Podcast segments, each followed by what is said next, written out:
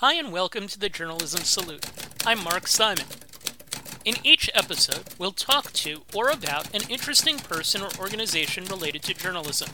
The intent is to show that journalists are not the enemy of the people. Thank you for listening. On today's episode, we're joined by Kasha Patel. Kasha is the deputy weather editor for the Capital Weather Gang at the Washington Post, covering weather, climate, and the environment. Prior to that, she produced features and videos for NASA. Hi, Kasha. Thanks for joining us. Hi, Mark. Thanks for having me. So, we start with you, where we start with everybody. What's your journalism origin story? uh, that's a good question. I guess it goes a little bit back to what my writing origin story is. Um, I was in college and I was supposed to be a doctor. Uh, I was pre med, but I didn't take the MCAT uh, to go to school right after. So I had this gap year. And I was always really interested in writing. I was a journalism minor, chemistry major in college, and I interned and I wrote science stories for our uh, school newspaper. But because I had this gap year before I would presumably enter medical school, I told my parents, I said, just let me go to science journalism grad school. I have this year, anyways. This is my last chance to do this before I go to medical school. My life is over. Like, I think those were kind of maybe very close to my exact words. And they said, okay. And I went to J school, as people call it, at Boston University. And I had a great time. I learned a lot of different things. I got into a lot of multimedia things, as well as obviously print or web writing, I guess it is. And I think my parents saw that. Well, what they really saw is that I got a job and they thought, okay, well, maybe this is kind of a viable pathway for a career and I got my job at NASA. And my mom was like, yeah, you know, just stay in government, just stay in government, because that's supposed to be a stable job. I was there for about eight years. And then I just most recently moved to Washington Post on their weather team. So, two things. One, uh, where are you from? Uh, I'm from West Virginia. Okay. And uh, was there anything in your upbringing that lent itself to telling stories? Yeah, I always have liked writing growing up. Yeah, I always liked writing growing up. I, I we would have like class contest, essay writing contest, and I would win. Um, I don't know why I would win. I just, you know, I just liked writing. I tried making things different. I always wrote about science. I just gravitated towards that. Um, I wrote a lot of poetry. I also did speech and debate team in high school, which probably has also influenced my stand up comedy career. Well, uh, we'll get to the stand up comedy towards the end. for uh, that, is, that is a good teaser for, for the different things we're going to talk about. So, the Washington Post is kind of the biggest of the big, next to, you know, right alongside the New York Times. Um, what was it that led you there? So when I so when I was at NASA, I was writing a lot about Earth science. Uh, I wrote a lot of it from a data perspective. I knew a lot of satellite imagery. Uh, I worked with really great GIS professionals, cartographers, um, and I just really got to know Earth observation satellite data pretty well. And I noticed that you know i'm in dc maryland area for nasa and obviously washington post is in washington dc so you read your local newspaper even if it is a national newspaper. And we would always read the stories in the weather section because it directly related to what i was writing about. And it was funny we kind of switched. Sometimes i would write things and they would pick it up. And they would pick up my data the satellite data that I wrote about. And sometimes we saw what they would write about, and then we picked it up and added satellite data to it. So it always felt very familiar to me that I was thinking, oh, you know, if there's one place, because it is uh, difficult to transition from a public affairs type thing. I, I wasn't necessarily on public affairs when I was ending NASA, I was on their online magazine.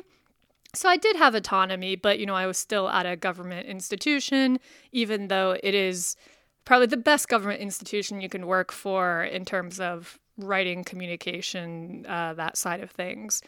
Um, but yeah, I always thought, you know, that would be a logical place for me to make a move to because it is more science oriented and um, the t- the type of writing that I do at NASA, you know, headquarters didn't check over it. It was a little more, like I said, autonomous.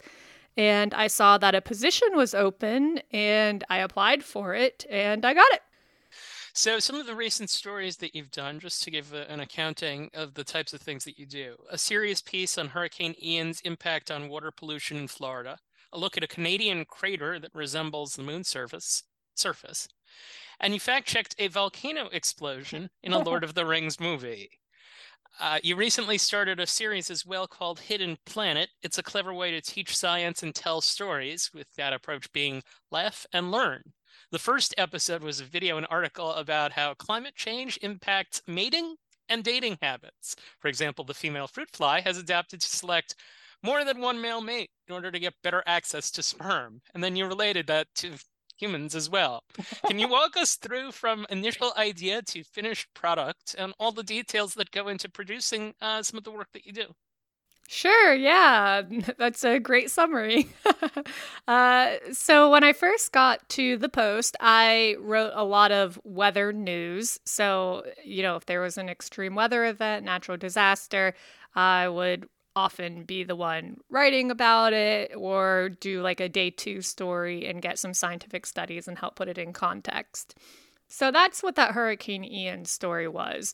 Um, you know, I've only been there for about a year or so, but when there is a hurricane, you know, I can kind of know the stories that we're going to be doing, the types of stories that people are looking for. Because of my satellite data background, I also know what to look for in satellite imagery uh, and put a story that way.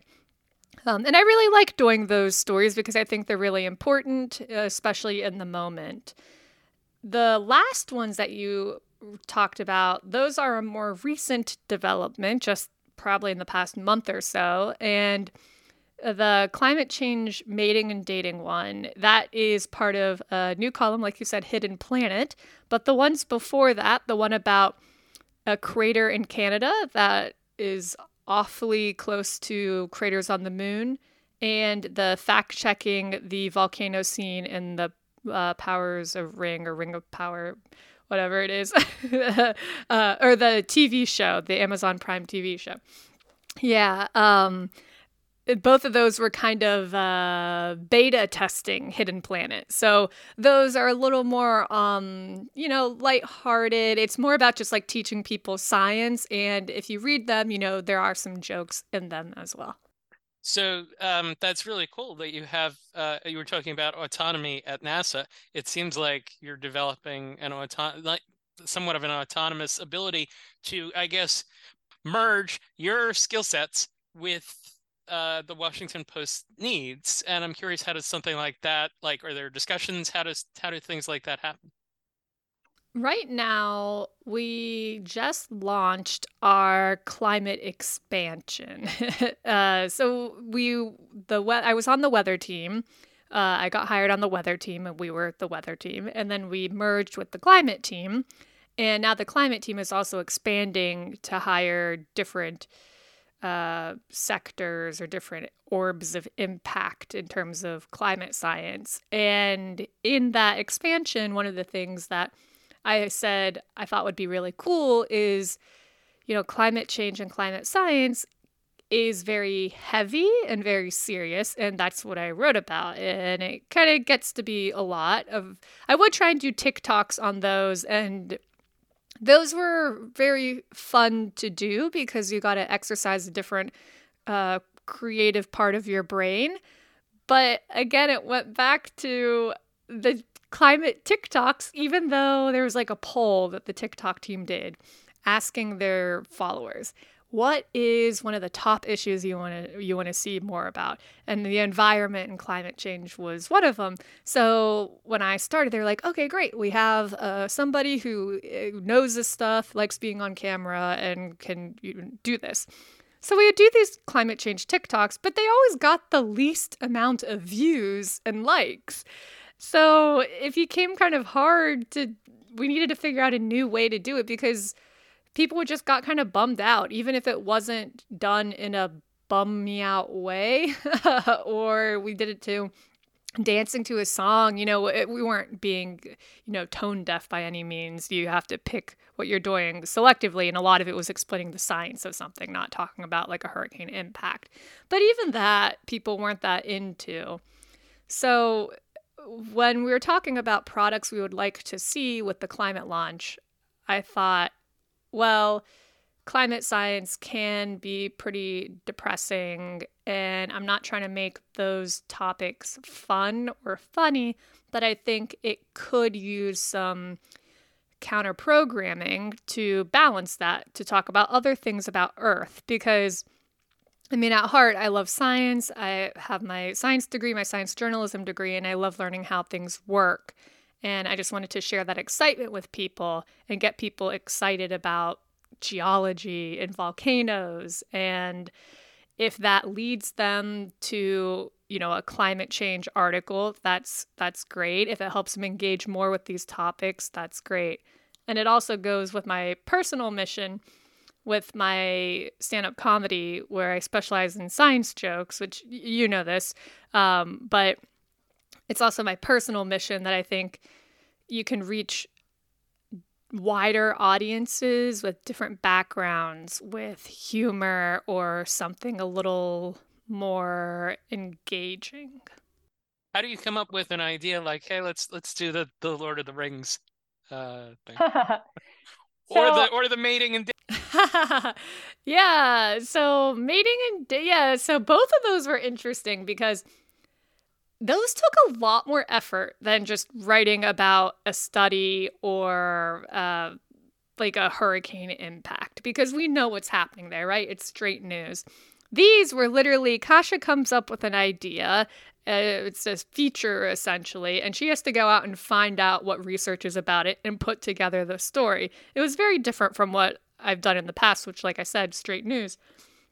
And it was fun. We thought about the climate change mating and dating one because we were, this was again like a beta test. So we were trying to think of a topic that young people, because Washington Post research says that uh, our demographic is pretty old and they want to reach out to younger people to be readers and subscribers. But young people say, that it feels like their professor is talking to them. Then they don't like uh, reading about climate change because it's daunting and depressing. So we were thinking, okay, what are ways that we can show that that is not the case here? So um, we thought about doing a video where I would be on the street talking to people about their dating and mating habits more more dating not mating uh, dating and how weather has affected that, how their choices in a partner have changed recently.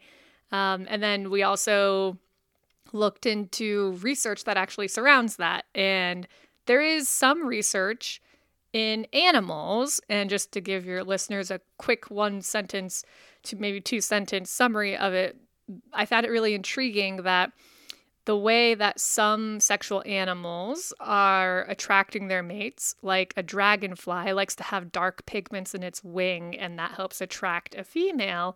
Uh, some of those flashy traits are becoming too energy expensive. So in climate change, are absorbing too much heat, and it's inhibiting their their job, which is you know to reproduce. So they're actually changing up these long-standing uh, genetic evolution, like sexual traits that they use to attract mates. So I just thought it was a really cool combination of where evolutionary biology meets climate change.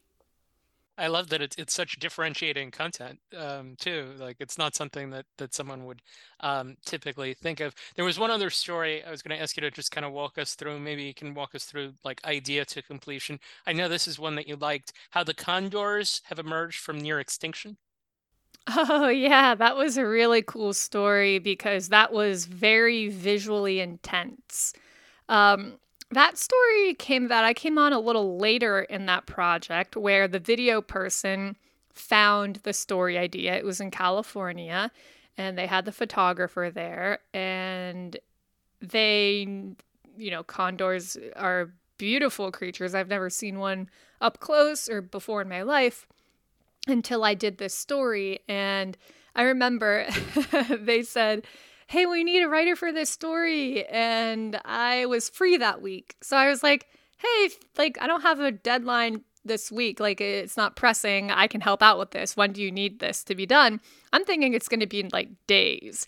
And they're like, oh, no, no, you got time. Four months later, it comes out. and it was four months because um, I had to go there and uh, report the story and watch them releasing Condor. So basically, what happened is there's the Yurok uh, tribe in Northern California, and they are part of this program with the National Park Service to and some local zoos, Oregon Zoo and um, I think San Diego Zoo, to rehab. Uh, I don't want to say rehabilitate, but uh, they're raising these baby condors, which are extinct or endangered. They're pretty much uh, absent from the Pacific Northwest, and they want to reintroduce them there. And they are have these baby condors. They raise them, and then they release them into the wild. And it kind of reminded me when I was reporting the story of a rocket launch because there's there's so many things that have to come together for you to be able to do this. And the weather has to be good, the condors have to be in a good mood, the trackers have to be working, the other birds have to be around to show them how to fly and things like that that it kept getting delayed because those were a lot of things to keep up. So it really felt like me covering a rocket launch where I go there and it's like, oh, nope, too windy today, scrubbed. Let's try again next week. So yeah, that's why it took a long time. These stories are fa- are all fascinating, and they're very like they're largely different from uh, the types of things that we've talked about with other reporters, which is great. Uh, I'm curious, what is a day in the life of your job like? It depends. So when I was writing more weather news and when I was editing more weather news, we would have about two stories every day. Um, we would decide on them. Usually, one of them we would decide the previous night. We would get it uh, written by our resident meteorologist, and I, w- I would edit it, or my editor, my other editor, chief editor, would edit it and we put it out, you know, by like 10 or 11 a.m. And then the other one gets assigned to another person, or sometimes I would write it too. Um, there were times when I'd wake up nine o'clock or uh, log on to work nine o'clock, and they say, "Okay, this release just came out. Can you give this to me in an hour and a half?" And I say, "Okay," and I would write it, and it would go out. so those I felt like really trained my journalism chops. And that was just more of looking for news. We would try and produce two to three stories each day. Now that I've moved into this column, well, I should also say so sometimes it would be daily stories. Sometimes I would also have like a weekly story. So if it was a little more intense, like a visual story where it's mapping rainfall over the summer or mapping lightning trends over the entire year, I would obviously have more than one day to do that. For the hidden planet column, the way we're working it now is I come up with a long list of story ideas and I go through them one by one to see which one is viable. and it's fun. It's fun because it's not necessarily tied to news. And I'm very thankful for my editors who are on board with, you know, things I want to do, like how does climate change affect mating and dating? Uh, the one that I wrote today was actually a really cool study that came out this morning that showed scientists discovered a two million year old DNA uh, which is now the world's uh, oldest identified piece of DNA, and they uh, mapped the genetic uh, composition of it, and they found all these different animals in northern Greenland where they found the DNA, including uh, mastodon, which is this hairy relative of an elephant. And they did not think a mastodon would ever be found up that far north in Greenland. So that was another really cool story where it's just just just telling you science about the planet. What are the kinds of stories that you want to do more of? Oh, um, I really like the data viz stories. Um, I yeah, I mean, I really like data stories because I have the background in that from NASA, and our data viz team is very good, and it can lead to a lot of original reporting. And I like a lot. Uh, uh, yeah, and I like the mating story because there was the video with it. I like trying to engage people via video. Um, and I think the opportunity to write uh, more fun and funnier stories. Like last year, I wrote one about Groundhog Day. Um, and, you know, it's Groundhog Day, it's silly, whatever. But people really enjoy just that piece of levity in that holiday. Regarding climate change and climate and weather as a subject, a fair number of people are now writing about it. A fair number of people are now talking about it, certainly. Uh, what are reporters getting right and getting wrong at this moment in time? Oh boy. I mean, it really is evolving. And some of it can be pretty nuanced. Like, I do write about hurricanes a lot, and there is a good amount of data there. So, climate scientists do have pretty good data on what trends in hurricane behavior are tied to climate change and what aren't. But sometimes it get, it's easy to get those mixed up. So, for instance, the frequency of hurricanes is not necessarily changing. The number of hurricanes in a season, that's not really dependent on climate change yet. Uh, right now, we've been having some pretty intense hurricane frequency because of a La Nina cycle. So, I mean, I guess that's also another thing. There's a lot of confounding weather phenomenons and El Nino, La Nina um, are a pretty important one that can influence, uh, you know, floods in Australia. And yes, that can also be exacerbated by climate change because a warmer atmosphere can hold more water. That will obviously lead to bigger downpours. But I don't know if it's what reporters get wrong, but I think it's important to note that climate change doesn't cause extreme weather necessarily but it can exacerbate certain weather patterns that are already in place and it can make extreme weather events more common to happen like a you know india heat wave or something like that. Okay so it is as you said it is uh, certainly very nuanced. Yeah. um, so all right so segueing here how has being a journalist impacted how you view the world? Um I don't want to say I've gotten more, I don't think bitter is the right word, but I think I do have a more nuanced perspective on things. Um, I'm also realizing that you know you need to reach different audiences you can't just be preaching to the choir so much because I think, especially with something like climate change, it's not going to be because one party was louder than the other. It's going to have to be, uh, when we're talking about politics, it's going to have to be people coming together. And I feel like eh, people judge you a little bit too much on who's saying that information. And that's why I really like comedy because comedy can unite people from different backgrounds, upbringings. And I think we all want the same thing, but oftentimes it's not phrased like that because people can get very heated about such topics.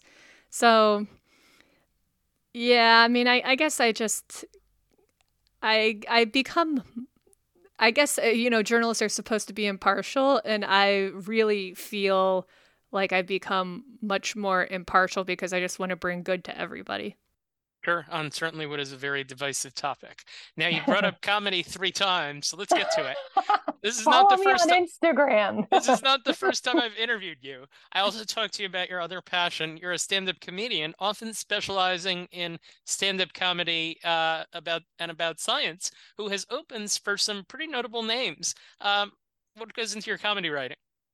yeah, I mean, I didn't intentionally bring up comedy uh, previously in this conversation, but I think it does speak to that my philosophy on comedy is very much how I approach all aspects of my life. So, I mean, I do science themed comedy shows, but I also joke about, you know, being Indian, being from West Virginia. And I think the most valuable thing a person can give me is their time. So, if I'm on stage and they're listening to me, obviously I want to make them laugh. That's number one. Otherwise, I wouldn't be a comedian. But number two, I just want them to walk away with a different perspective on a topic. Maybe that is what it's like to be um, an Indian female in West Virginia, or maybe it is um, about, eh, uh, you know, funny facts about animals or whatever it might be for my science themed comedy. Um, there are a lot of similarities between how I write a joke and how I approach an article. And I would say those similarities are only increasing as I get the opportunity to write funnier lines in my article. Um, basically, I write the serious part because that's the most important part of a joke. If you don't understand or communicate the premise very well, there's no way they're going to be able to understand it. So I just try and make my premise uh, as concise and clear as it possibly can. I like to think of it of how I write a headline for an article. It's just the bare necessities so they can pay attention, absorb that information. And then I think of punchlines for it by there are a couple of different tactics. You know, what would be a surprising way for this joke to end? What is clever wordplay? Um, what's a funny comparison I can use to um, explain the concept I'm talking about a little further. And those are also things I try and do in my journalism articles too. Sure. And the one way in which I think those blend a little bit, you mentioned TikTok. I've been wanting to talk to someone about TikTok, not necessarily you, but more in depth, um, because it it it it's a challenging one for me as a somewhat older person, and I know that for the younger people, that it's uh, an, an, integral part of their day. And you've contributed to the Washington Post TikTok. The Washington Post has a guy uh, who's known as the Washington Post TikTok guy, uh, who does. And you, among things that you did, uh, were 12 Days of Christmas with a climate uh, climate version. Um, what do you think about journalism and TikTok and the melding thereof? So uh, that's an interesting question because, especially if you're talking about a news outlet that you have to pay to read their stuff, how are you supposed to get somebody to read your article and pay for it if they're not going to your website? The way to do that is to try and meet them where they're at, which is on social media.